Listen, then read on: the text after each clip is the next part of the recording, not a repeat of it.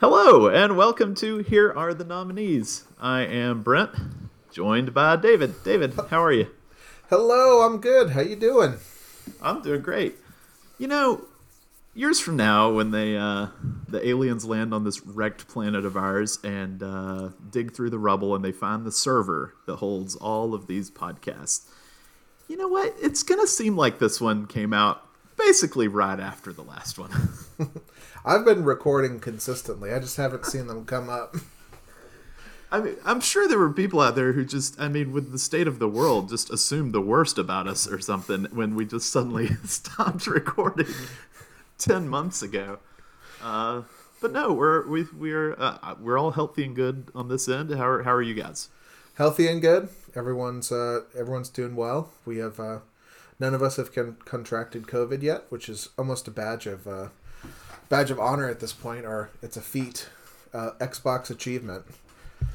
yeah, neither have we. Uh, oddly enough, it's. I mean, then again, we have really embraced the the hermit lifestyle. Not so much, it partially out of we felt necessity for a while, but then I just I think we just started to like it a little bit, and uh, and so. Um, that's not an explanation for why we haven't been able to record, though. I've uh, I've been on a steady diet of Sesame Street and Daniel Tiger for uh, the last six months, so it's been a, lot, a, large part of what I've been doing. Um, Daniel Tiger is great, by the way, if you're a parent of a of a, a young toddler. So yeah, I keep there's Daniel Tiger songs I keep thinking of and keep singing to to uh, to my daughter. It's good things to remember. Yeah, and you know, Grown for those of come you, back is a good I one. was I was just about to say for those of you who worried that we were never going to podcast again, grown ups come back, and we're back. So, um, well, if you did listen to the last episode and you've been rewatching and rewatching and staying fresh on Cool Hand Luke, then boy, do we have a disappointment for you. I have still never seen Cool Hand Luke because we just decided to uh, catch a 2020 one film that is nominated for this current Oscar season instead. Uh, so we will be taking a look at Don't Look Up, which I still fumble over the title from time to time. Uh, there, is there a movie called Don't Look Back? Yep. I think there's another Don't Look Up movie from 10 years ago. I think it's a Japanese movie or something. But uh, yeah, I say Don't Look Up. I emphasize the look. so uh, anyway, this is the newest movie from Adam McKay, one of the most subtle directors in uh, in Hollywood, and uh, so uh, yeah, so we're, we're actually also uh, we talked about this. Uh, we're gonna try to streamline the review section of the podcast to try to shorten the the length of these things, and which which is probably better for the listener, and it's also better for us. I think we can probably do this a little more often if we uh, aren't uh, recording for two hours. So, um, yeah, gone are the days of reading uh, the Wikipedia plot yeah. pretty much verbatim and pausing. So at this point, we're gonna we're gonna kind of uh, assume that you've seen the movie, mm-hmm. and uh, we're no longer sponsored by Wikipedia. So they're they're cut out of this. Uh, okay, well, let's start off with what were your expectations for Don't Look Out or Don't Look Don't Look Up when you first heard about this movie? This is going to be my worst title podcast since uh, the um, what's the the, the uh, another Melanie Lynskey movie that we did a podcast on several years ago. The uh, I don't I don't want to live in this world anymore or something. I don't feel at home in this world anymore. Maybe that's it. Like that? Yeah. Uh, um, my expectations so you, is I knew it was a Adam McKay movie. I know it was uh, streaming on Netflix on. Uh, it came out on Christmas Day, so I knew I would have it. I knew it was going to be part of the Oscar conversation, and being an Oscar junkie myself, it'd be uh, it'd be one to get catch an easy leg up on. Um, a lot of buzz about potential Best Picture nominee for it, and I knew that uh, you know I have some history with Adam McKay. There's some stuff I, I love. There's some stuff that really grates on me. And uh, I'd heard, uh, you know, it's it's perfect timing. It's like a it's like a metaphor for COVID, and uh, kind of went in um, a little against my will. It's like I don't really want to experience that in film right now. I don't know about you, but like recent COVID documentaries, recent COVID related uh, narratives, not that excited to to get back to it, being in the middle of it. So that was kind of my expectations. Is I kind of thought I was gonna have to end up watching it anyway.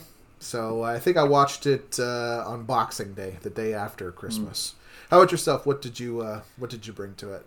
I knew very little about this movie until really over uh, the last few weeks. I I remember it coming out, and I know it was whatever Netflix's version of trending films are. You know, their top ten or whatever. It was pop. Mm-hmm. It was a frequently uh, suggested movie for me to watch on Netflix, but I thought maybe that was just due to the cast. You know, Leonardo DiCaprio, Jennifer Lawrence, and Meryl Streep, and and so on. And I didn't know I didn't even know this was an Adam McKay movie. I it just kind of appeared, but then again, I haven't really been following this like the approach to Oscar season mm-hmm. last year, so or, or, this year, and so I, I, didn't really have it on my radar in any way. Um, once it did come out, I saw some Letterboxd reviews, uh, and I typically try to stay away from the meat of the reviews, but I did see some some star ratings from uh, critics and people that I generally trust. That and the the ratings were not entirely enthusiastic, so I just sort of brushed this off at the time uh, around Christmas as, uh, oh, this was maybe probably trying to be an Oscar contender, and it's just not.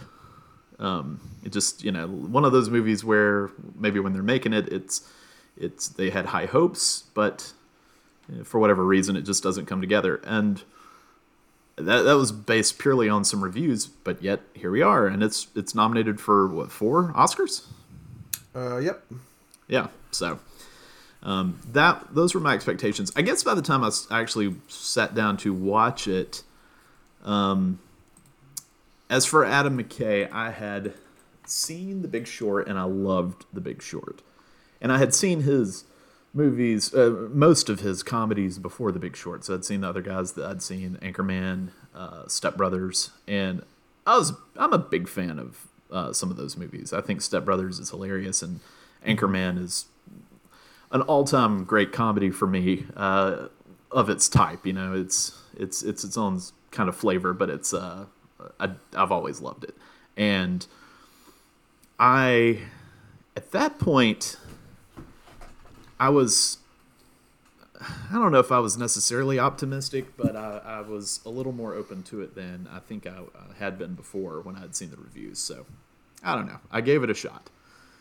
So, uh, David, let's start with your just kind of broad take on the movie. What, what was what did you like about Don't Look Up? This might be the most difficult question of the podcast. no, I mean it's it's not it's not a calamity or anything. There's a lot of one and half star reviews that are a little hyperbolic. It's not it's not poorly made. Um, a lot of the crafts I uh, you know were were well done. You know, mm-hmm. decent cinematography.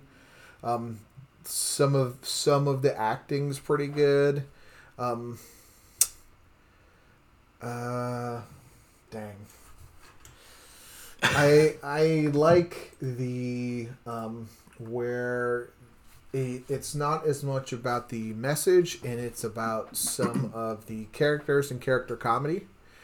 Um, I like some of the uh, characters and uh, some of the actors that get to really choose some scenery or throw some Adam McKay style improv out. I especially thought uh, I thought Jonah Hill was in the the the exact pitch of what this movie um, of what this movie should be for me. Um, I thought he was he was pretty funny and uh, a good, I guess a good take on that kind of character. Um, I especially like his uh, his prayer he he makes near the end of the movie, like you know praying to stuff, like yeah, sending up a prayer to sick watches, cool apartments, you know, want everything to work because of stuff. I thought he was pretty funny. Um, I thought Leo was uh, not to kind of snake into performances, but uh, it's, it's, one of the only parts of the movie I guess I really really liked. Yeah, but I thought Leo was was pretty also pretty in the pocket in this movie. He was uh, fairly believable as a uh, guy going through a lot of anxiety. Um, he's still, you know, just a shave away from being like one of the most good-looking people in the history of cinema. so him with glasses and a slightly unshaven beard, you know, it's it's not that far away from him being like a model or an insanely charismatic person you want to look at. Yeah. But I thought he was good. I liked his uh, his panic attack he was having in the bathroom at the daily the daily rip. I think that's that's the name of the thing.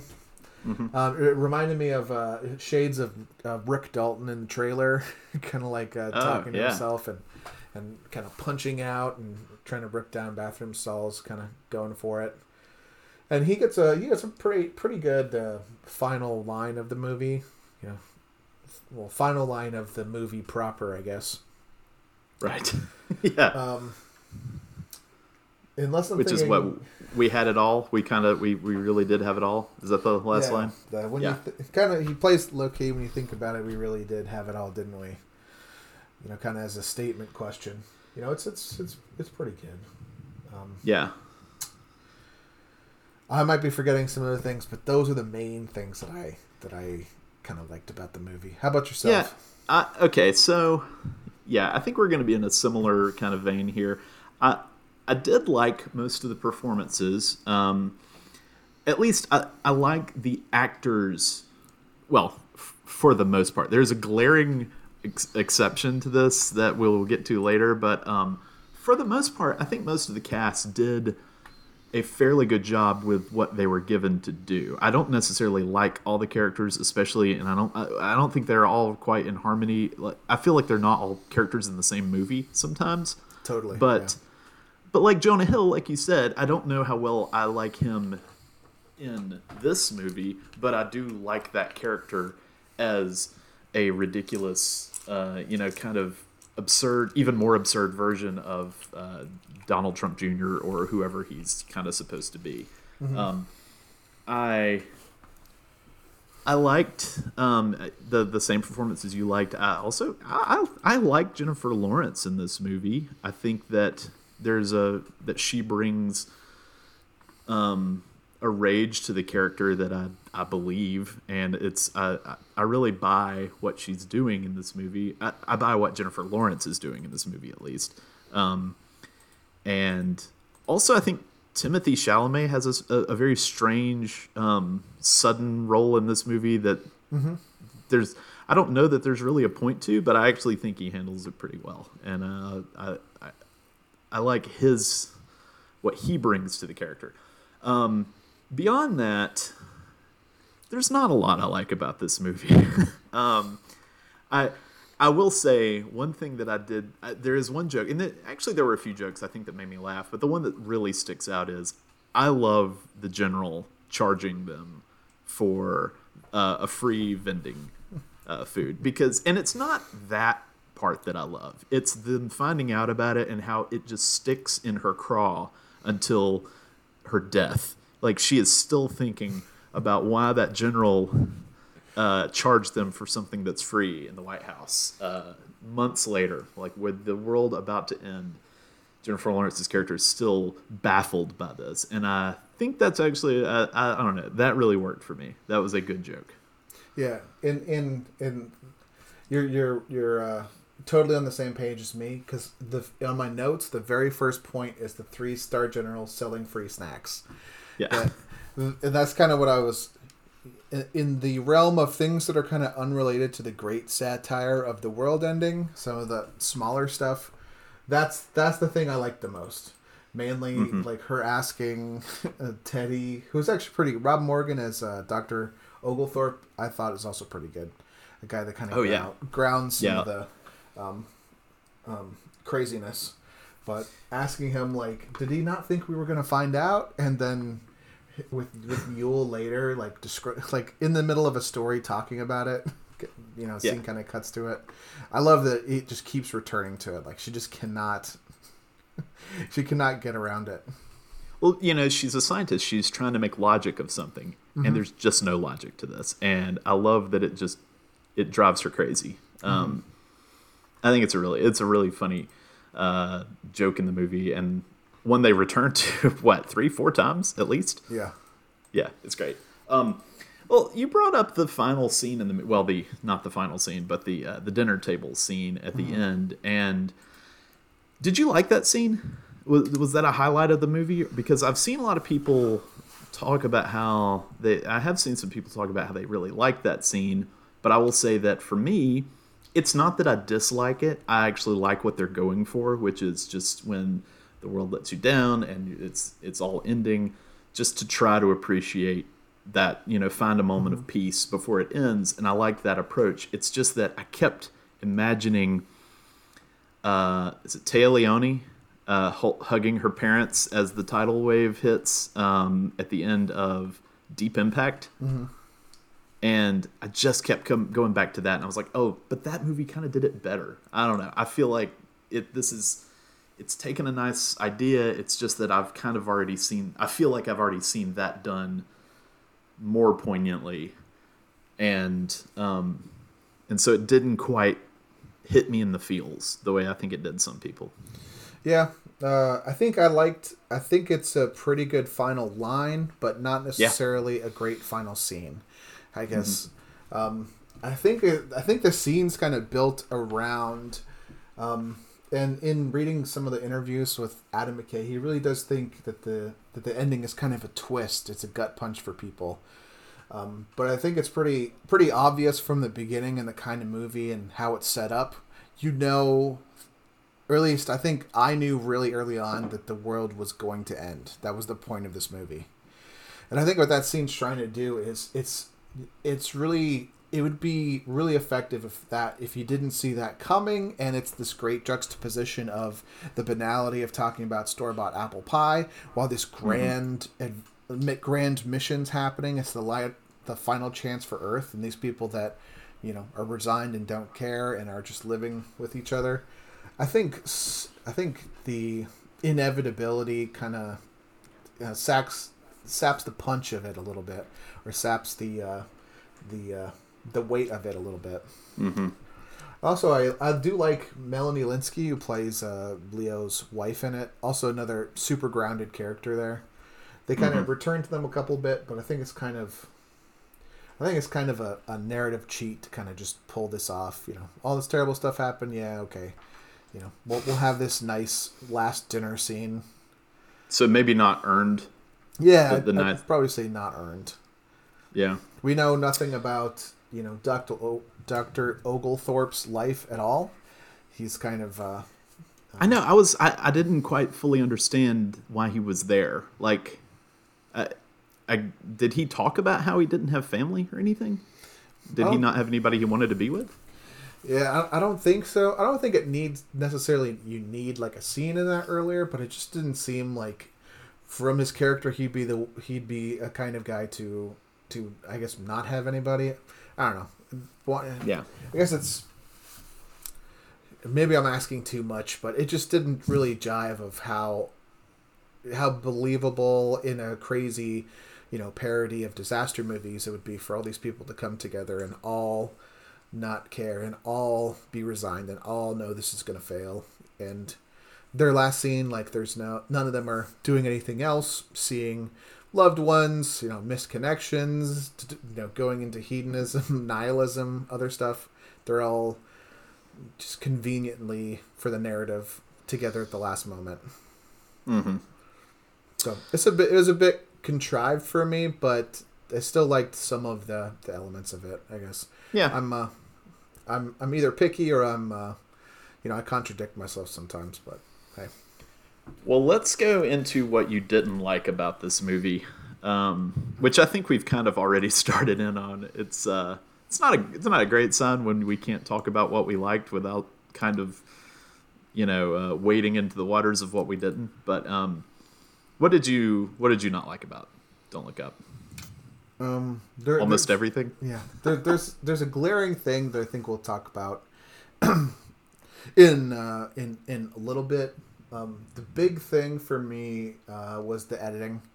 The editing I found super obnoxious, and uh, I know that's Good his word. style, yeah. and that's I think Hank Corwin's his editor. He's mm-hmm. been nominated for Adam McKay multiple times.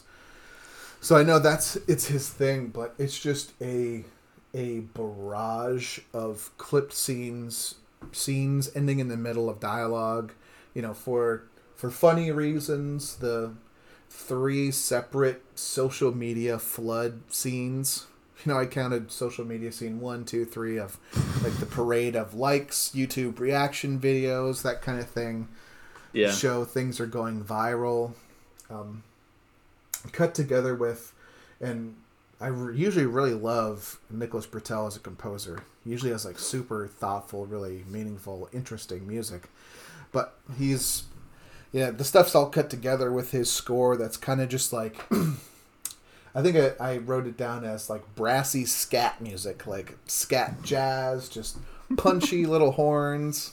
Like we're not taking this that seriously, kind of on yeah. the nose stuff, but just it's just after a while of this editing style, it just becomes almost punishing because the movie's so long it's two and a half hours and it feels it feels all of that to me. Yes. There was a point when uh, watching with my wife we paused it uh, to like go grab a drink or something and um, we looked at how much was remaining and i think she said how is there possibly another hour and 20 minutes of this movie? And i said yeah it's uh it's it's this is a this this one feel you feel every minute of watching this movie. I feel like it's it was rough. Yeah, it's definitely a time checker. Like you're just looking at the time or looking at the the scroll bar for how much is left. I think mm-hmm. when Leo, I keep calling him Leo, Dr. Mindy, when Dr. Mindy goes back to Michigan, there's like a full 30 minutes left, and it's like the end of the movie. It's like, how is this possible? Um, as for things I did not like, I mean, there's, there's really myriad choices to go through here, but I uh, and I won't hit on all of them, but just in general, the tone of the movie. I, I think it, this is a movie that really. I, I, I don't know what the point of this movie is, mm-hmm. um, other than just Adam McKay's mad and just feels like he needs to just take it out. I guess. Um, it's there are there are there are parts of this movie that are attempting to show us what it would really look like if something like this happened. Mm-hmm. And then there are others there are other parts of this movie that are absurd to the like level of Doctor Strangelove type, you know, attempting for that level of absurd satire. And it's kind of all over the place in that respect. And then you've got Adam McKay's unfortunate recent signature of assuming everyone watching this movie is an idiot and uh, kind of having to just he doesn't let you put anything together on your own. It, it will be shown to you in a quick cut if necessary. Um, you know it, you, you can't be trusted to think about the uh, effects think about everything on the world in the world that's happening and and how this might parallel to something like climate change, you have to be shown a polar bear floating on a piece of ice. Because uh, yeah the, he, you know he, he gives you two and two and then he's going to show you how it makes four. Um, and that is is a frustrating what's becoming a hallmark of his direction i think in his filmmaking. And um, we'll talk about that, I guess, a little more when we talk about other movies of his. But um, yeah, this is a movie that definitely I, I don't know who it's for. I don't know what it's for really, and um, I, I really hated that. Also, I hate everything that Mark Rylance is doing in this movie. so, so badly. I think everything. I understand that there, the idea of um, capitalism, you know, being the the final barrier to saving ourselves, and I understand what he's going for, the, or at least what McKay is going for with that character. But I just why do they? Why does every version of that stock character these days have to be somewhere on the spectrum? It seems like is that not like bothersome to people at this point. Um, yeah, it's it's and it's also it's it's such like an outdated reference for that kind of thing. Like yeah. if you were being current, there was there would be a different archetype for you to use for this, but you're still kind of using the Steve Jobs model, and he's been mm-hmm. he's been deceased for like a decade. Yeah, and yeah, Mark Rylance, uh, uh, you know, I love you, Mark, in other stuff, and and he may be doing what he's instructed to do in this movie. He may have nailed his performance as what they were looking for, but that character is insufferable to me and uh, like that character just steps onto the screen and you already know everything about that character and it's not in a good way. yeah, there's kind of no discovery to it and it's there there's a I know satire you're going for like super exaggeration, but it's it's so much hat on a hat or tick on a tick of you know he's got to have a funny voice and yeah be probably autistic and you know be like a Steve Jobs trope again and he's also going to have like the dumbest fake teeth in makeup history. Yeah. Him and like those... him and Cate Blanchett is there's like a, a sale at the fake teeth store and he just bought it out. I'm gonna have multiple characters with insanely crazy veneers or weird teeth. Well, this I think that stems from uh, Vice losing some awards to Bohemian Rhapsody, and and McKay saying, "Okay, I know what's missing." Wow. Big, loud teeth. Vice did win Best Makeup, but it did lose That's Best true. Editing to Bohemian Rhapsody, famously. And actor. Yeah. So it's like I'm gonna have even more editing than ever. My teeth will be piled up to the ceiling. yeah, because you don't want to win one and then lose the one you already had. So you had to you had to up the teeth and the editing. Yeah, shore up your strength. Yeah. Okay, so we are not fans of this movie.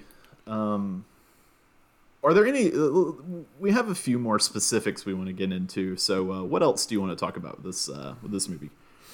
Um, It'd probably be a, a, good time to talk about Adam McKay, the uh, the auteur, the the filmmaker. yeah. This this kind of it's I called it a uh, it's like a his pivot to serious messaging movies. With after Anchorman two and the other guys, I think Anchorman two. Then after that, he went he adapted uh, the Big Short, the Michael Lewis movie, and that started kind of three uh, darkly comedic big message movies, The Big Short, Vice, and then this movie, and pivoted away from his his kind of former comedic relationships, his uh, partnership with Will Ferrell, and that kind of going mm-hmm. out on his own. Every all of his movies now having kind of a political message that the the narrative is trying to to do, and it's it's such a um, it's such a self conscious pivot there's a lot of articles about you know when the Big Short came out, how Adam McKay got radicalized, and when Vice came out, that kind of thing. How he left comedy behind. A lot of the articles were like, "You've you've seen him direct Anchorman and you know Sex Panther cologne. Now he's tackling real stuff." I think there's such a uh, in awards or culture or things being serious. There's such a um, nose turned up at comedy and good comedy that mm-hmm. it's like the comedic actor trying to go serious and, and win an Oscar, but as like his entire career trajectory. It's interesting. It's and I will. I'm going to go ahead and cheat off someone else's paper here. One of my favorite, uh, one of my favorite movie critics is David Ehrlich of IndieWire. Mm-hmm and I don't know if it was his Letterboxd review of this or if it was his Letterboxd review of Vice, but he said Adam McKay was an important director until the day he decided to be. Hmm. And I think that just I think that nails down kind of my feelings on McKay as well. Uh, because like I said earlier, I loved those early movies. I really love his early movies, and I actually really love The Big Short. Although I may need to revisit it after having seen his last two to see if I still love it. But I, I just don't. I feel like he has contempt for audiences, um, mm-hmm. and I Major. got that a little bit. I, I got that especially with Vice when uh, he really. Well, first of all, this is why I love The Big Short is because he he took an entertaining approach, an entertaining and informative approach to a topic that was complex, and you know, for a lot of people out there who didn't understand exactly how the downturn in 2008 happened, how the Great Recession came about, it was a it was a pretty good entertaining look at, at the the specifics of that. It showed us kind of how that happened, and those are complex issues and they're uh, complicated, and it the explanations for them I think were helpful uh, and in, in, an entertaining in an entertainment format. Um, Dick Cheney's life, if you if you want to read about if you want to learn about Dick Cheney's life, you that's not that complex. You can just go look up Dick Cheney's life. We don't we don't have to have um, everything about Dick Cheney's life explained to us.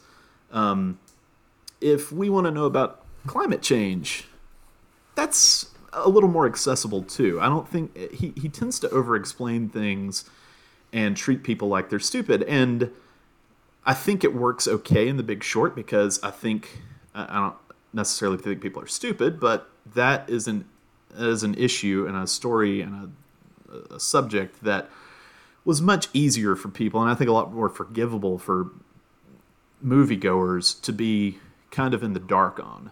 But he continues to treat his audience like idiots on subsequent movies that don't require that. And I don't Yeah. Well said. I don't know I don't know who they're for because if you is he who is he going to wake up with this movie about climate change. It's a similar device. It's I mean, hey, everybody, Dick Cheney was was a was a bad guy and um, made decisions that were bad for the country at times. Okay, well, I mean, are you going to who who is unaware of that? Who is that for? And climate change is something that we need to be concerned about. Great. Well, you have two sides of the issue everyone who already understands climate change is an issue doesn't need to be talked down to like they're kindergartners. And the other side of the of the coin, the people who really aren't interested in, in seeing that, is this really the movie that's going to swing them over? Um, are they the types of people who like to be preached to, in your opinion? Um, I feel like he had the almost the curse of getting it, you know, pretty right out of the gate and developing a formula that doesn't necessarily apply just just like you're saying. Um, it, I think it helps that the Big Short he had a phenomenal book as a reference, you know that he was adapting. Vice oh, and yeah. Don't Look Up are original creations, but it's the same thing. That in the Big Short, the reasons for the recessions are purposefully insanely torturous and complicated. How you know uh, exploiting loopholes that they could get away with. You know, people perpetrating a lot of that fraud and and uh, mm-hmm. all that stuff. Um, I think when that came out, he had a he had a quote that says that the goal of doing it that way was to uh, demystify the world for some people, and I think that was probably necessary. It takes away the feeling of we're too dumb to understand it. That has to happen before there can be action. So that I think essentially becomes his his uh, his creed going forward. And you're exactly right. Um, in Vice, it's such immediate history. Um, I don't know that we're too dumb to understand that Cheney abused power. I even think that uh, in catching up with that movie, I think it purposefully puts forth um, a large part of the movie to being about unitary executive uh, power and like this theory of it that you don't actually mm-hmm. need in the movie at all. You don't need to have the the lawyer the lawyer's interpretation of of the Constitution to have that movie. I think mm-hmm. that's kind of a you're bringing something that worked in The Big Short to Vice, and similarly, there's not anything that is really there's not really anything like like explaining um, how how the Big Short how shorts you know work or how unitary privilege works or unitary power. Mm-hmm. In the Big Short, in uh, Don't Look Up, but it does have that same thing of um, trying to um, trying to demystify something that's not that mystical, mm-hmm. um, and it touched on the same thing for me. It's the the preaching to the converted. It's like where we as his audience are getting chastised for like uh, there's there's someone who's uh, speaking up in class and or throw a spitball at the back of the teacher's head and everyone's getting punished for the the one kid even the people who are doing their homework and stuff that's a weird metaphor but that's that's kind of how it feels yeah his movies can feel a little bit for lack of a better term masturbatory mm-hmm. uh, in that way of just um, I don't know. They're not revealing really any in, in any way. Like uh, the Big Short did a like I said did a nice job of of showing us how this these different aspects of the, the, the crisis how they happened, but you know, and and I should also throw this in. We talked about this before we hit record. That uh, David and I both watched Vice for the first time 24 hours ago. Yeah, without without coordinating or telling each other that we were doing that. Now, it's not a shock that had you know that we watched Adam McKay. We we caught up on Adam McKay's most recent movie before recording this, but still, that's an even fresher movie for me. uh, and um, uh, I've, I've kind of lost my train of thought where I was going with this, but yeah, there, there's something in a uh, in an interview they did for Entertainment Weekly about "Don't Look Up," just to kind of bring that to the present. Um, you know, it's it's very clearly about climate change and kind of is also mm-hmm. a, a lucky metaphor for what happened with COVID nineteen. Um, I think Meryl Streep is the one that says that you know people in doing satire to change people's minds. Like people don't like it if you pummel them like with the truth. It's much easier to change people's minds if you make them laugh.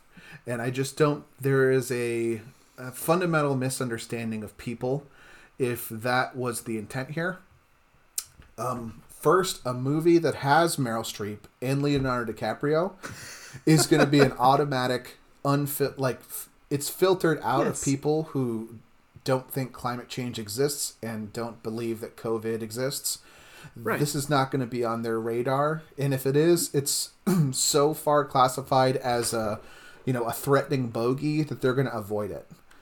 Um, it's yeah. so far in the direction of making fun of, or probably a perceived making fun of people that they're trying to convert, that they're going to avoid it, and the people that are interested in it, maybe people that are interested in in, you know, a, a satire of climate change and what what could happen, we're we're beat about the head like we don't we don't know anything about it.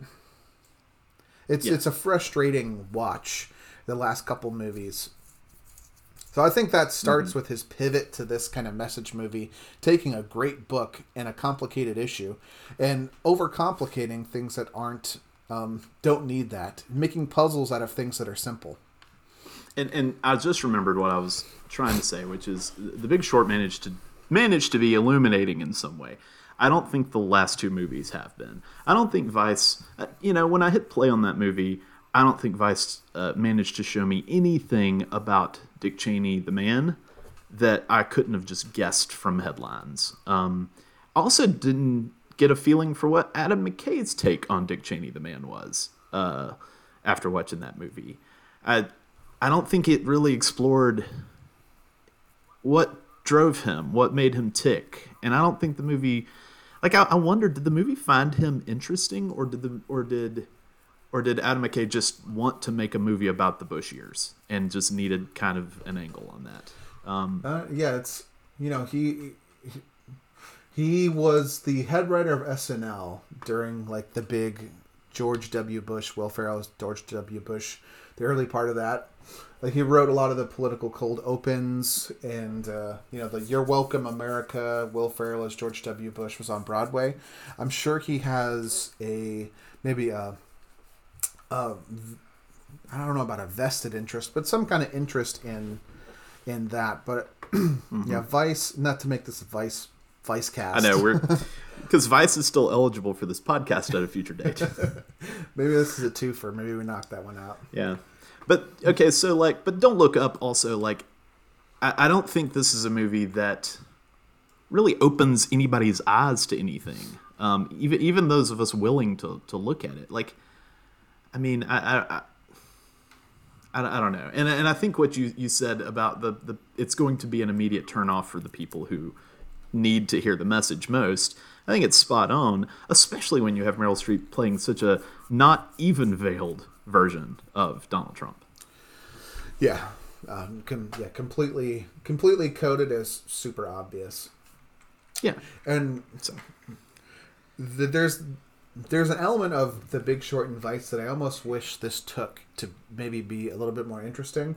It is fully commit to breaking the fourth wall a lot more. In the uh-huh. very beginning, when we're introduced to Doc, Dr. Oglethorpe, there's the thing about he works for the Interplanetary Defense, you know, committee or initiative, and you have that Adam McKay pause. They freeze, like this mm-hmm. is an actual thing. This is their logo, and you're, you're kind of like, okay, there's gonna be people talking to the camera, and we're gonna we're gonna pause, and this is this is what it actually is, and explain what climate change is, kind of thing. But it kind of abandons that early. I don't know if that's. Mm-hmm. Um, it would be it would be giving a lot of credit to think that he did that as a you know a bait and then did something else but it's also it feels very undercommitted as a piece of exaggerated satire that he's not not super going for it either. You know, as well, cartoonish speaking, that is, I don't think he's super committed. Yeah, speaking of satire, that was one of the things I wanted to talk about, and I, I, I suppose there are. I mean, there's different styles of satire. I mean, I mentioned Doctor Strangelove earlier, and that's you know very much cartoonish exaggeration. Mm-hmm. It's absurd satire, and uh, that's a hilarious movie. And I think this movie is going for that in part, but I also think this movie is trying to be more subtle in areas too with its satire, or more biting necessarily with its satire than it is funny. And I just, I also, if you're, my question to you, David, is is is it possible to satirize the Trump administration? Like, is it is it possible to? And, and I think this is something that Saturday Night Live really struggled with over the last like five years, mm-hmm. which is how do you make absurd something which is already absurd? How do you how do you mine something for absurd comedy when it is already kind of blatantly absurd? And you know, SNL has always been great at lampooning uh, presidents. I don't think they really did a. They weren't particularly funny with Obama, but they, you know, George W. Bush. They found they exaggerated him. Uh, Bill Clinton. They exaggerated him. H.W., Ronald Reagan. There's always a funny exaggeration to be found, but with with Trump, it they, it was hard for them to find that that exaggeration in a way that made it funny. And I think this movie kind of struggles with the same thing, which is it's it's Meryl Streep's character doesn't feel like an exaggeration. It feels like something we had in office for 4 years. So why is that funny?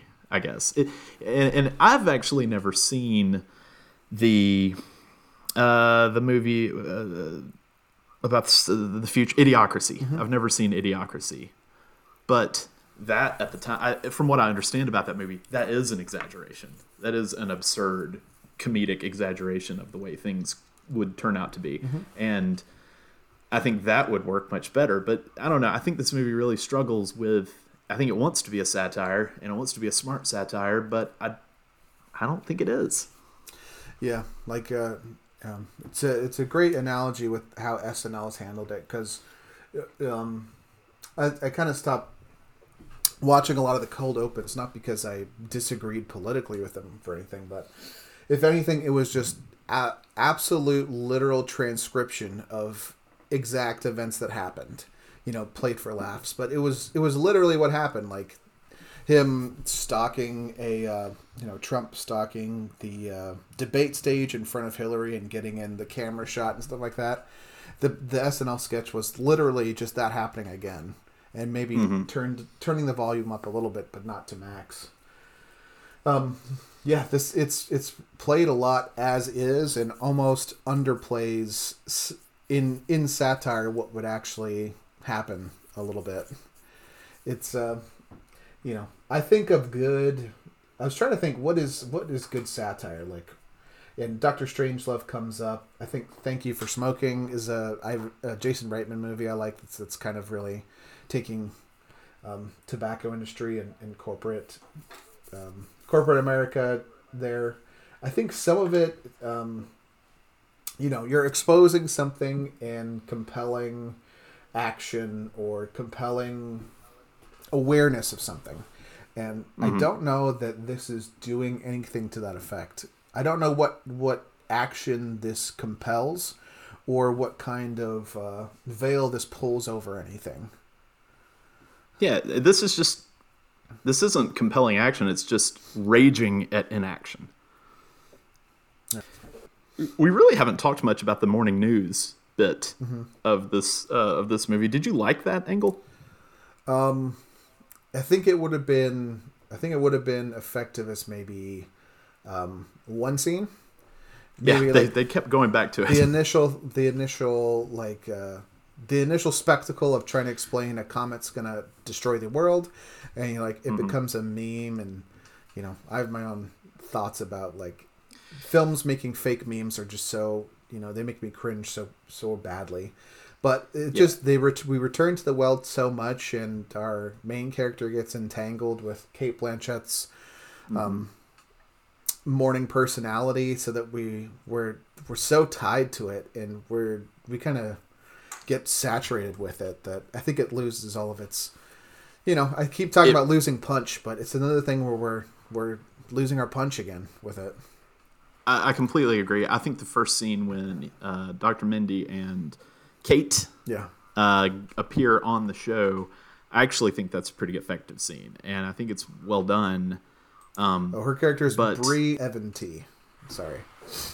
Oh yeah, uh, and I actually think Tyler Perry really nails down that sort of, uh, um, always keep it keep it smiling, keep keep it light uh, approach. But um, you're right; they go back on the show like two or three more times, and it's yeah, there's a certain point, and and I think this was just generally. I think actually either either I did or my wife actually said at one point out loud in this movie, "We get it."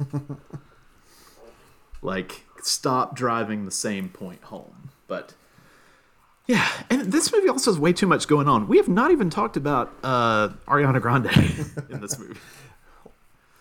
There's a yeah. whole subplot with her, not just her being a pop star who sings about the end of the world. It's there's a, a plot with her breaking up with a with another rapper, and it's pointless. I have no idea why that is a continued uh, storyline in this movie. Yeah, so. kind of we're we're more interested in what celebrities are doing than focusing on on climate change in this movie that you have absolutely jam packed with celebrities. you know. Yeah. And we've already known that Adam McKay is mad about the things that we pay attention to because he packed Vice full of of shame of shaming people for liking Fast and the Furious movies, and uh, how we were more concerned with, uh, you know, going to concerts, watching American Idol, and that that kind of thing. And he's doing it again here. He's really just, I think he just he just wants to shame everyone who wants to spend their time watching Anchorman. Yeah, he's he's at a certain point like he stopped. You know, I don't know the phrase "speaking truth to power" and started punching down to people who he could potentially convert or people that who are his fans. It's like it's okay to think, you know, have uh, think about climate change and think about what we can do different and change your individual mm-hmm. footprint or choose companies that are, you know, have a green profile and still like Fast and Furious are still, you know, mm-hmm. you get up in the morning and you watch Regis and not showing my age, Regis and Kelly, Ryan and Kelly or something. It's punching down at so many things that are yeah. um i don't know not not worth his his kind of gunpowder a little bit. Yeah. Okay so you wanted to briefly touch on uh virality. Uh yeah that is just super minor it's just something that really bugs me uh when a plot point in a movie is things going viral because yeah know, that's how we're incorporating the effect of social media and memory in uh, in in film right now. The impact of that.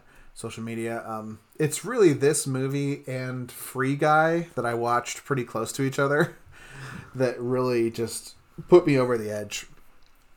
It's uh, it's the thing I talk about. It's like the YouTube react, fake YouTube reaction videos and fake memes, and uh, fake comment sections and YouTube or Facebook like icons and and comment sections. Just, I just I'm just wondering how dated this is all going to feel in 10 years looking back at this. Is this like people having entire sections of movies dedicated to fax machines? Like, is this just right. going to be completely anodyne later on? I don't know the answer to that. I, I think it's an interesting question, but I could kind of go either way on it. Um, but yeah, it they did go to that well too many times. Also, and this is kind of tangentially linked to that. Uh, her ex boyfriend in the movie, that whole part with him uh, trying to leverage her. Like I said, there's too many characters in this movie. Yeah, the uh, guy works for essentially uh, like a clickbait website, like yeah. BuzzFeed or something. Yeah, and he publishes the article. I, I hooked up with the the crazy lady or from the the comment lady. Here's here are all the details that. Again, I just that felt uh, completely unnecessary to this movie. yeah.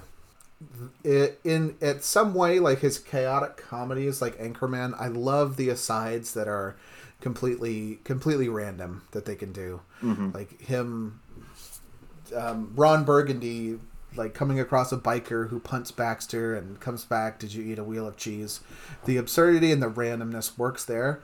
In a yeah. movie where you're trying to make like a political point and you're like a capital M message movie, it just comes across as unfocused. And if you're and his, I only bring him to task for this because all of his interviews are about, you know, exposing hypocrisy and corruption. He he literally gives interviews about like I'm trying to educate people and you know while talking down to people about it. That's the only reason I would kind of bring him to task about being kind of scattershot in this, but if you want your movie to be a capital M message movie, you gotta you gotta know what you're shooting at. You know, it's it can't just be a buckshot at everything. It's not effective. I feel like way. Adam McKay's message is, "I'm the smartest guy in the room. Shut up and listen to me." And then we all do, and he has nothing to say. Um, that that's my takeaway. Like he nothing nothing interesting to say.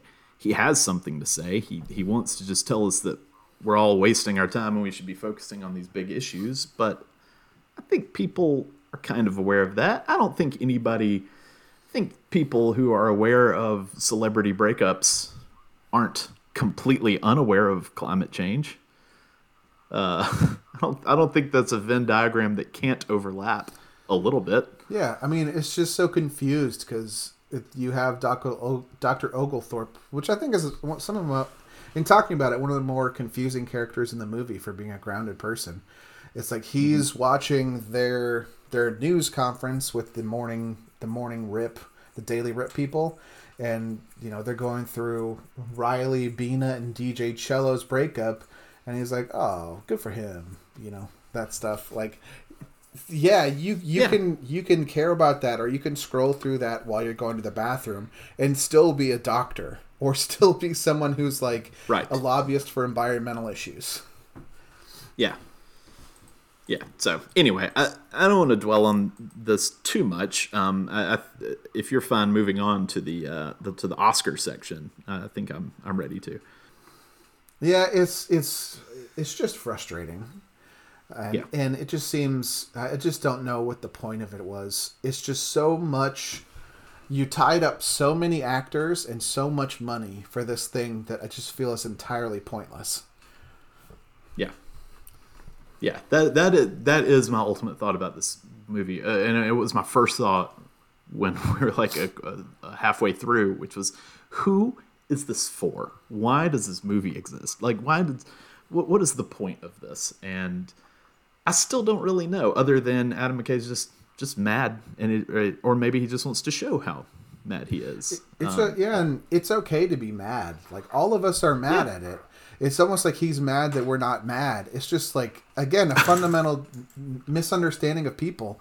We're mad. Mm-hmm. We're mad at how the world is right now, and you're you're you're mad. You're throwing a temper tantrum and just just peeing in our cornflakes for no reason. I don't know. It's yeah. Let's move on. so, uh, don't look up is nominated for four Academy Awards this year, and normally uh, we can um, we can always talk about what, movie actually won, but as these awards are still a few weeks away, um, we don't know who wins these, so we'll just have to talk about who we think should win. And then, uh, David, since you're the um, you're, you're, the Oscar savant, you, you tend to uh, read the tea leaves on this kind of stuff. You can tell you can tell me who the favorites are because I honestly don't know any of the quote unquote favorites for the Academy Awards this year. So I will break we'll start with the big Daniel one. Tiger is not nominated for anything this year, not even animated short, which is travesty. Uh, best picture. I was trying to think of a, of a Daniel Tiger song that would apply to to that news, but nothing nothing came to me. Um, it's nominated for Best Picture. There are ten. Is this the first year with ten nominees? Um, first year in a while. There was a the first two years since 2009 2010. There was a set ten, and then after that oh, it was if you reach a certain vote threshold, you can get added. But there hasn't been Is ten since then. There, there was like nine, eight, eight, nine. um, is it still that same? You have to reach the threshold, or did they just expand? This 10? is the first year that there's a set ten, and it will be that way okay. going forward. That there's there is ten set slots for all that, and I like that. I like having, yeah. you know, I always want more nominees and more categories, more recognition sure. for movies. Okay, so our nominees are Don't Look Up, Belfast, Coda, Drive My Car, Dune, King Richard, Licorice Pizza, Nightmare Alley, The Power of the Dog, and West Side Story. So, um, how many of these movies have you seen, Dave? I've seen uh, I've seen six so far, maybe seven. I've nice. yet to see uh, West Side Story, Licorice Pizza, and uh, Drive My Car, but I've seen the rest of them. Oh, so you're you're at seven. Nice. Um, where would Don't Look Up rank among the seven you've seen? Uh, seventh.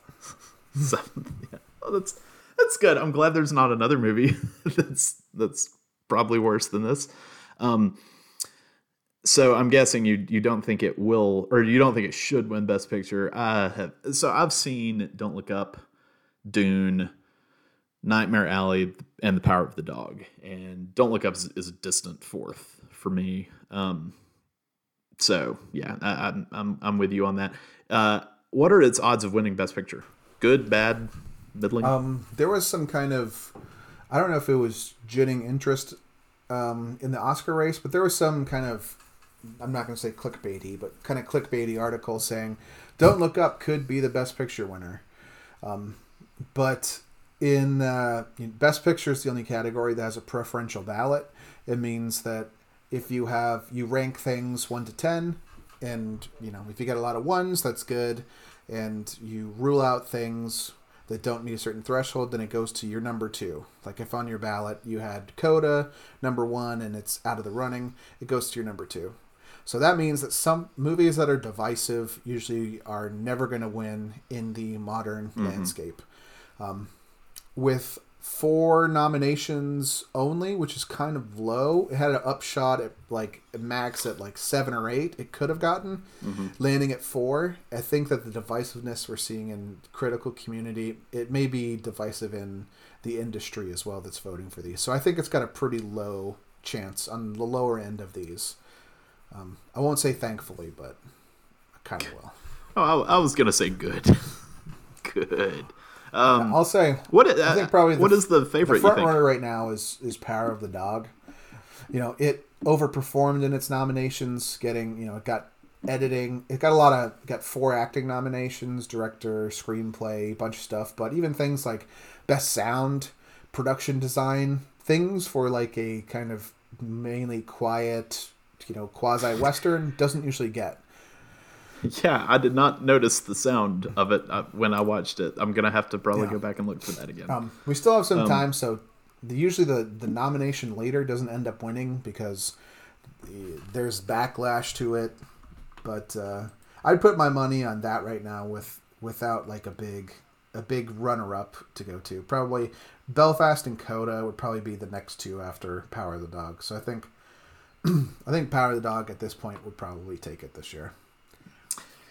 Moving on, uh, Don't Look Up is nominated for Best Original Screenplay alongside Belfast, King Richard, Licorice Pizza, and The Worst Person in the World.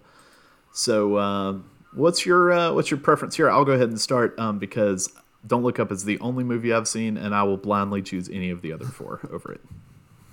This is uh, one of the only categories I've, I've only seen three. So I've seen Don't Look Up, Belfast, and King Richard.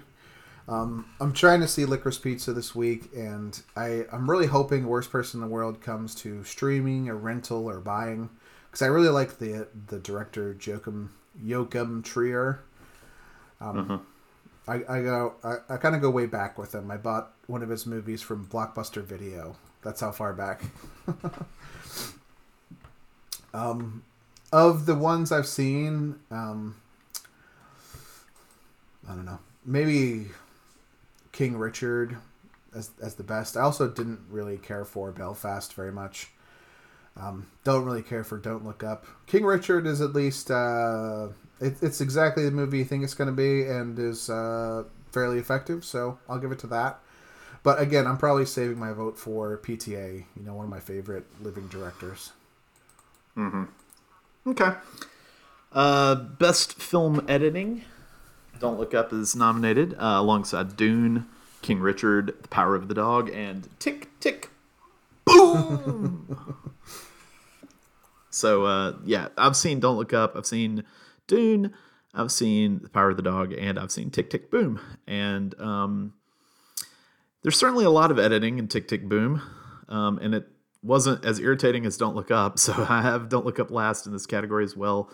Um, I haven't given this category a ton of thought, but I I think I would probably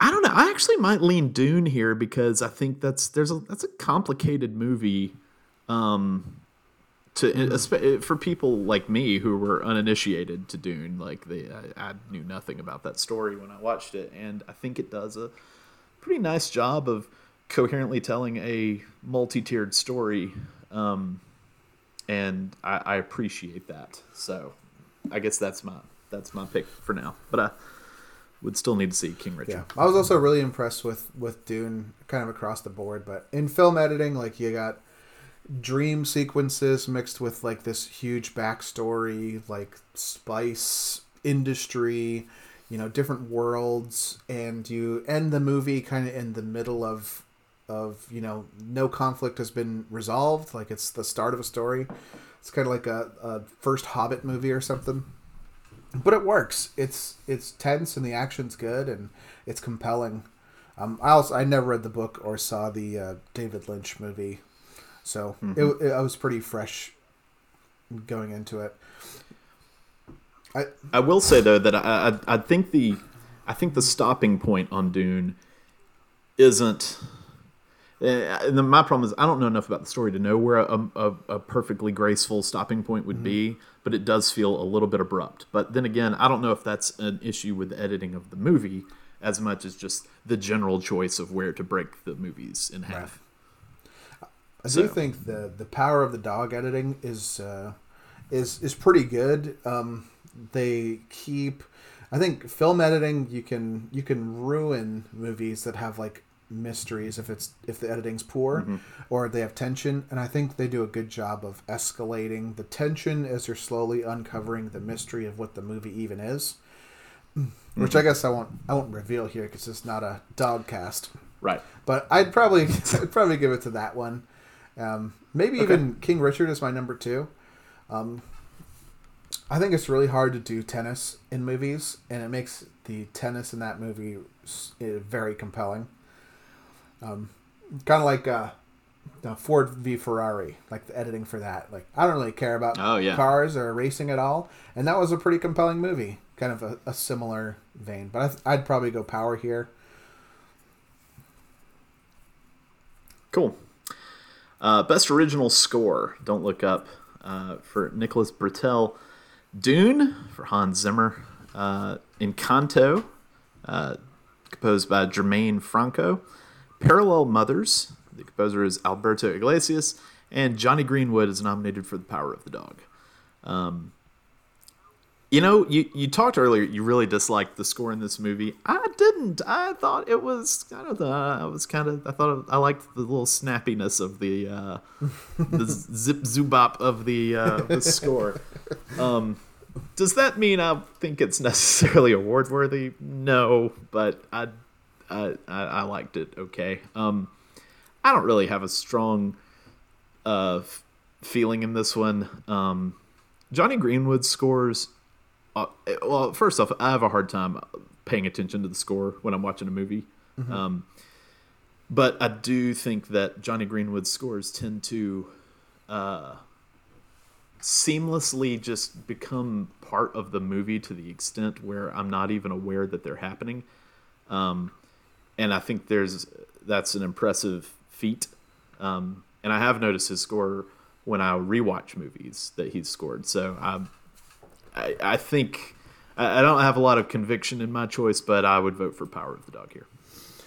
Yeah, uh, I really, I really like what that score does in the movie too. It's uh, it's kind of what Jonny Greenwood really does very well, and like his score for "There Will Be Blood" is it it like it's off-putting and kind of unnerving how like some of the cellos and stuff and guitars are like detuned and they mm-hmm. don't sound right and things are kind of off it's like a he's he's playing a cello like you'd pick a scab kind of and it's like kind of bothering you. Um there's, there's some things what i think what i like to think is like which which of these can i kind of remember? And i can remember um, some of the parts of power of the dog. I think uh, i i also think the dune score is phenomenal. And reading about it makes me like it even more of hans hans zimmer says like you can't just do uh, you know, speaking of just cellos and piano for a fantastical world that's never existed. Mm-hmm. You know, he he created instruments that had never existed and and played them and fabricated and synthesized them and played some instruments that are you know only known to some cultures and had never been in movie scores before. And I can remember like, I mean, there's always a Hans Zimmer like deep bass thrum to his scores. Yeah, and it's it's certainly there, but also like the almost the electric guitar of some of like the the stuff with the uh, I say stuff. I'm very sophisticated. we just took ten months off of podcasting, or or whatever. I think actually, I think we we released something in July, so mm-hmm. it but it feels like 10 months at least. So uh, I think I think you're doing well. I think it's okay to just say stuff and things like you're uh, Rick from Walking Dead. yeah, well, Hans Zimmer always has that wall of sound though, and like mm-hmm. you have the uh, the the chorus of women's voices and electric guitars and instruments that have never existed. So I think that's really good. Uh, I've seen Encanto. I really I think the the songs kind of yeah. make the score seem less impressive because right. the songs are just so front of conscious, especially, you know, they're like number one on Billboard right now. Um, I haven't seen Parallel Mothers. I'm trying to see it this week. I do like Alberto Iglesias. He did Almodovar's. Uh, I, I really like the Volver soundtrack he did a while ago, and he's done like Constant Gardener and, and stuff. He's a really good composer. I heard that's a really good score. So I think I, I I'm gonna give it to Dune here. I think cool. Dune could win, or Jonny Greenwood could win here. Hans has won before for. Do you know what he's won before? Which which film he's actually won before? He's like probably the second most famous film composer of all time. Uh, is this? Uh, no, I don't know. What is it? It's The Lion King. Is the only Oscar ah, he's ever won. Ah, that's funny. I was thinking like, oh, he he won for the Gladiator score. Like in the back of my mind, it's like, nope, that was Crouching Tiger year. Crouching Tiger score, of which we have done a podcast. Yeah. Um, won that Oscar instead of Gladiator. Well, David, uh, don't look up. Do you think it got cheated in any other categories? Do you think it should have been nominated uh, elsewhere? Uh, it's hard for me to really think of anything. Um, I you know I like to I like to predict the nominations. I had Leo in after I'd seen the movie, um, just because he's like he's Leo. He's he's uh-huh. a star almost everything he picks, he ends up getting nominated for the last couple years. I don't know who I'd kick out of Best Actor, but uh, I don't know. He's he's pretty good. Jennifer Lawrence is pretty good too. Um, I'd probably be just making kind of a straw man argument, though. I don't really think they would. I would really give it anything else, but th- those those two would probably be the closest. What about Or- Ariana Grande's original song? That was shortlisted in the for like the 15 potential best original songs, and I I did not like that song. It, it was it. I didn't love it. I thought it was okay. it was it was of a piece of the entire movie you know Yeah. it completely on the nose and kind of punching down at at stuff it it, it felt like it was trying to go for that Husavik style song that was like actually integral to the movie or in the middle of a movie like the rest of the songs this year are, besides Encanto kind of end of the movie songs I was about to say it, it. It at least is in the movie and not playing over credits. So I like that aspect. At least they're working it into the the movie. Um, no, I don't really think this got cheated in any other category. Um, okay, so is there anybody uh, wrapping up? Don't look up. Is there anybody in this cast that is uh, interesting to talk about that we haven't talked about? Because I, I feel like we've hit just about. What about Timothée Chalamet? What do you think about him in this movie? um yeah he kind of appears like an hour and 30 minutes into the movie Yeah, kind of kind of as like a, a famous person cameo being like a nihilistic but evangelical punk i guess or street kid um i, I thought i actually think he's kind of good in it I think he brings a little bit of like that character. Kind of has uh, like a soulfulness to him that I, I appreciated in the movie. yeah he says like dr mindy can i be vulnerable in your car like asked to you know will you be engaged to me to uh, kate Dibiasky? you know he's he's having fun and i think he does a pretty good job good old good old timmy Yeah. Um, also, Ron Perlman. This is one of multiple Best Picture nominees featuring Ron Perlman. yeah He's also in uh, the Carnival movie. Um, yeah nightmare alley Thank you. Boy, that one is slipping from my consciousness pretty quickly. um, uh, but yeah, I don't know. It's, I think we talked about everybody that I, I mostly wanted to talk about. Um, yeah pretty much Uh, okay, so we get to Adam McKay, who we've we've spent a lot of time on. Um, where do you think? Uh, so this is his ninth feature film, although that includes Wake Up Ron Burgundy, the Lost Movie. Um, where would this rank for you? First off, how many of his movies have you seen?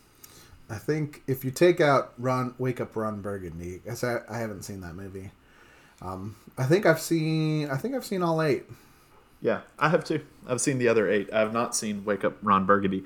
Uh, where would Don't Look Up rank for you out of the eight? Probably, probably sixth. I probably have Anchorman two and other guys near the bottom. Anchorman two, I think it probably had one funny scene for me, and you know, I have a I kind of have a problem with a lot of uh, after the fact comedy sequels where it's just kind of re-referencing things that were originally funny. Yeah, that's what a lot of that movie was for me. I would. Yeah, I just I didn't really. Anchorman Two just didn't bother me the way that Don't Look Up bothers me. Um, Yeah. I found it to be not very funny, but not in an offensive way. Um, those two are vying for my bottom spot, though.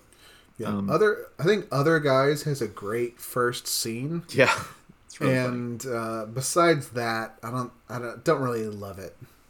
No, it's it's it's a movie that I don't dislike or like beyond that first scene. Uh, I guess I don't dislike or love. It's I thought it was, oh, it was okay. Yeah, I thought it was enjoyable entertainment. Um, I think Step Brothers is very underrated. I think it's a really funny movie. I think Talladega Nights is, is a funny movie, and I think Anchorman is is hilarious. Um, but yeah, uh, don't look up Vice and the other guy, or uh, and Anchorman Two are probably my bottom three for uh, for McKay. So what's your what's your top three? Uh, top three would be um, probably Anchorman, The Big Short, and Step Brothers, edging out Talladega Nights. Yeah, I probably go and when The Big Short came out, I actually also just to be on brand, I didn't really care for it. I, I think, remember that. Yeah. Yeah, and I think in 2016 I gave it like two and a half stars. It's like just was not my cup of tea. Uh-huh. So I'm OG with it here. Um, Step Brothers, I'd probably have number one. I think that's probably one of the best films of the 21st century. it is one of the funniest movies I think I've ever seen. I probably go Step Brothers, and then pretty close Anchorman, and then for lack of other options, and it's still really funny, Talladega Nights.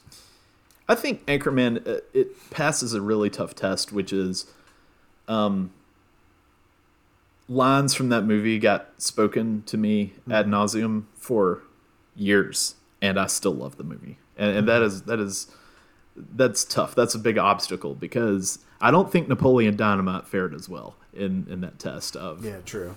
Of of can I deal with people saying God Tina or whatever um, for for years, or I could throw a football over the mountains like those. That got really annoying to me, and yet Anchorman quotes just they just they just always wash off me because I just just enjoy that movie so much.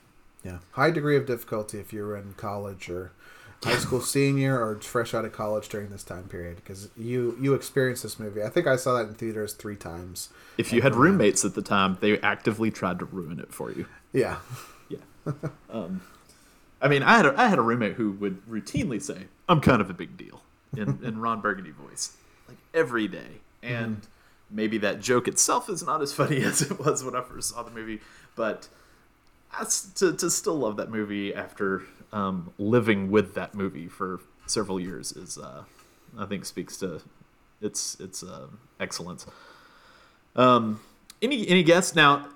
Uh, over the last few months, I have actually shared the data, the, the database, the rankings with David. So you, you do have access to, to cheat on this if you want to. But um, where would you guess that Adam McKay ranks all time? I, I didn't look it up beforehand, and I don't think I've looked at it for for a little bit now. I didn't commit any of it to to memory.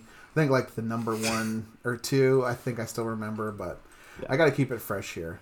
So there's a lot of, uh, from what I know, this is not a huge oeuvre of movies. You know, it's not 20 movies or you know 97 like Hitchcock has or, or John Ford or something.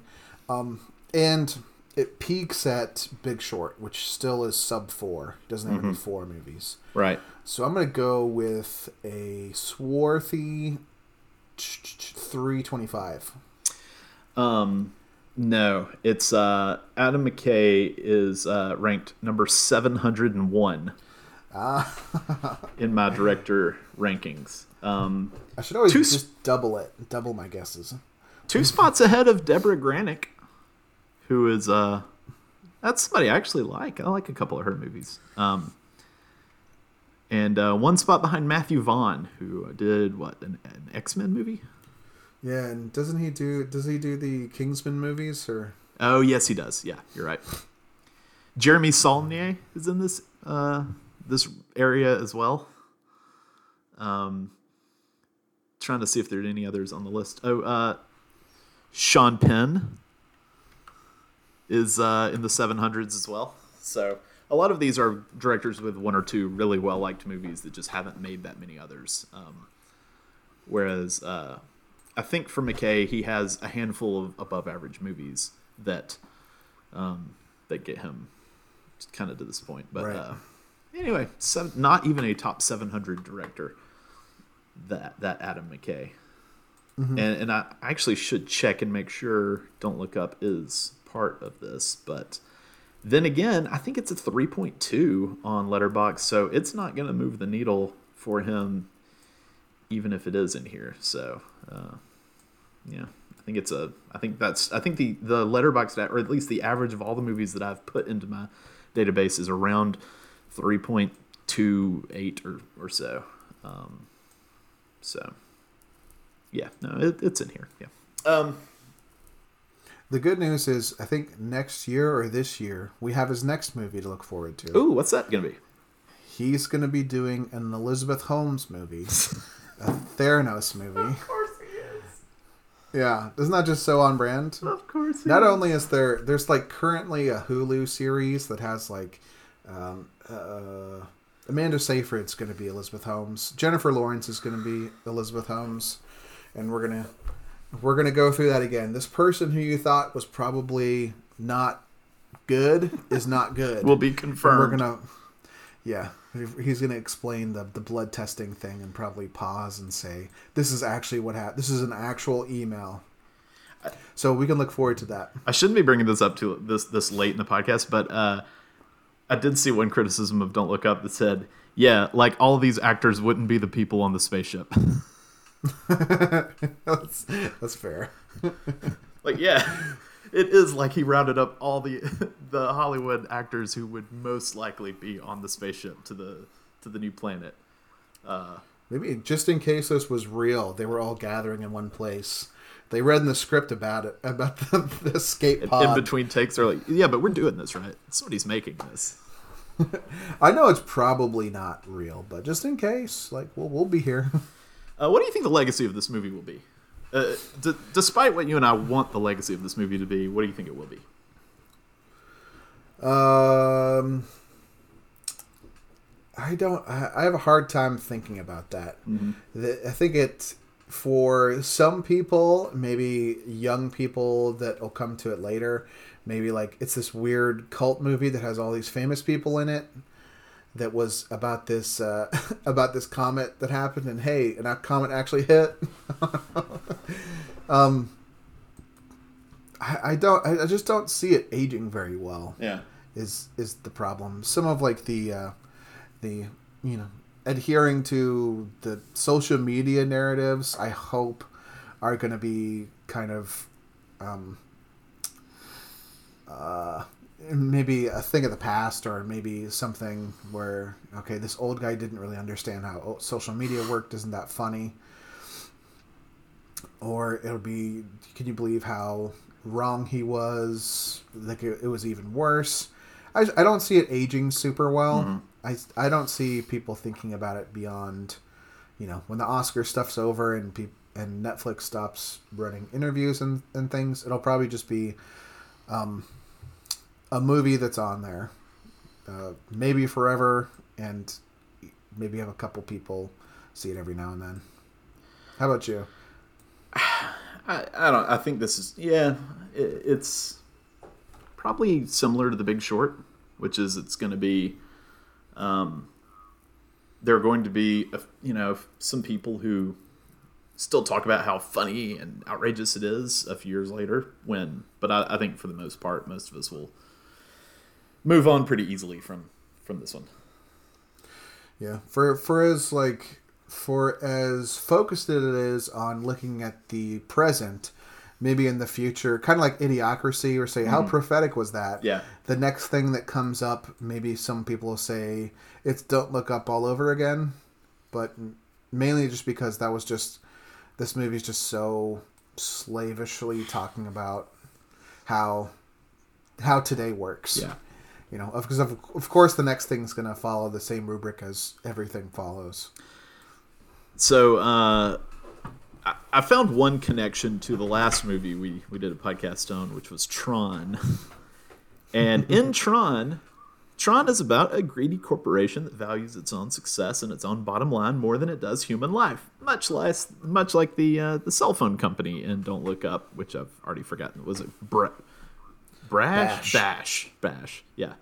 Um, so uh, that's my connection. Do you have any? Can you think of any other connections between these? I think the uh, the bead um, driller robots look like something out of Tron, Uh, out of Tron Legacy or something. Um, they're, uh, I think there was a lot of money paid uh, and invested in CGI that I don't think was very much worth it. Yeah, my only That's all I got. My only other connection is uh, Tron had the same actress who played Lacey Underall in Caddyshack, and I watched Caddyshack as a palate cleanser after watching Don't Look Up. so, because that's a, Got it. Because that's a movie I love. So, those were uh, unintentionally tied together. Um, okay, so uh, the next movie on our list to watch, we're we're not going to return to the uh, what is this year's Oscars? The ninety third? 94th? Uh, 94th. the 94th Oscars. We will not be dipping back into the 94th Oscar well. Um, this is a movie. Um, so I like to give you the Letterboxd um, little blurb on this movie. Uh, and, and here's the tagline They're singing and dancing in the streets. And here. um, the, the main characters of this film are named Delphine and Solange. They're two sis- Okay. they're two sisters. They're both looking for love without being aware that their ideal partner is very close. That's the uh, that's the plot description. Is it uh, So Umbrellas of Cherbourg? it is it is not, but it is by the same director. Oh, Young Girls of Rochefort? The young Rochefort? I was I was hoping that you would just show me the way on the pronunciation, but the Young Girls of Rochefort is our next Ah. movie. 1967 film uh, by uh, Jacques Demy. Um, a well-loved movie, if I'm not mistaken. It is streaming on the Criterion Channel, and it was nominated at the 41st Academy Awards, which were for the year 1968, which I, I guess is when it arrived in the U.S. Um, uh, but it was not nominated for um, foreign language film. It was nominated for best score of a musical picture. So it had one nomination. So there, there won't be a ton to talk about on the Oscar front. But um, I am looking forward to watching this movie. And, uh, you know, there there is a uh, there's a musical up for the Oscars this year that maybe we could uh, we could touch on a, a tad after we've seen West Side Story. Um, we talked about the way said they're, musicals have they're changed. dancing in the streets. I was like, okay, so it is West Side Story. but that's also like about half the musicals that exist are have that. right. So I've always wanted to see it, and I know a lot of people are very, very passionate about this and umbrellas. uh huh. So, uh, a good impetus to watch it. Yeah, I've seen Umbrellas, but um, I've never. Uh, I think that's all of his movies that I've seen. That's the only one. So, All right, so that's our assignment, and we will hopefully be back in less than nine months to uh, to discuss this movie. I'm sure we can beat our time. Uh, it should be fairly easy to do. So, and you know, we this wasn't super short, but we did do this in under an hour and a half, which is uh, improvement. yeah, So good for us. Yeah, It's less than two and a half hours. It is. It's less than the movie. It's this time. I think That's always our my last goal. Tron one was longer than Tron. that should be our goal, though. Try to not be as long as the movie. Um, this is uh, currently all the work that's happening over at uh, uh, themediabias.com, but that's the website where this uh, podcast will be posted. Um, there are no Facebook groups that you need to uh, to worry about. You can, uh, David. What what do you know of the uh, other things we say during the sign off? What's the Twitter? Ooh, if they're not expired, I don't think they are. It's at the media by us, uh, the media by us at gmail.com. And uh, I don't know, just don't go on Facebook. Yeah, no, no. Facebook is bad. Um, But we do have a new thing that you can uh, see some of our stuff on. Oh right? yeah, yeah. Man, I can't believe I almost forgot that. Um, we are on Letterboxd. This show is on Letterboxd. David and I were already on Letterboxd, but um, yeah, the media bias is on Letterboxd. It's just uh, TMBU is how you find us, and uh, um, so far we've just put the movies we've seen here on here on the here are the nominees, and uh, um, so we'll be we'll be posting on Letterboxd and um, follow us. We'll we'll follow you back. Yeah. So, um, anyway, thanks for listening, and please subscribe and uh, tell any movie loving friends that you might have about us, and uh, we'd love to hear from you. And shout out to all the effectively cinephiled folks, uh, which are like ninety percent of our listeners, I think. So, uh, love you guys, and uh, until next time, see you, David. Bye.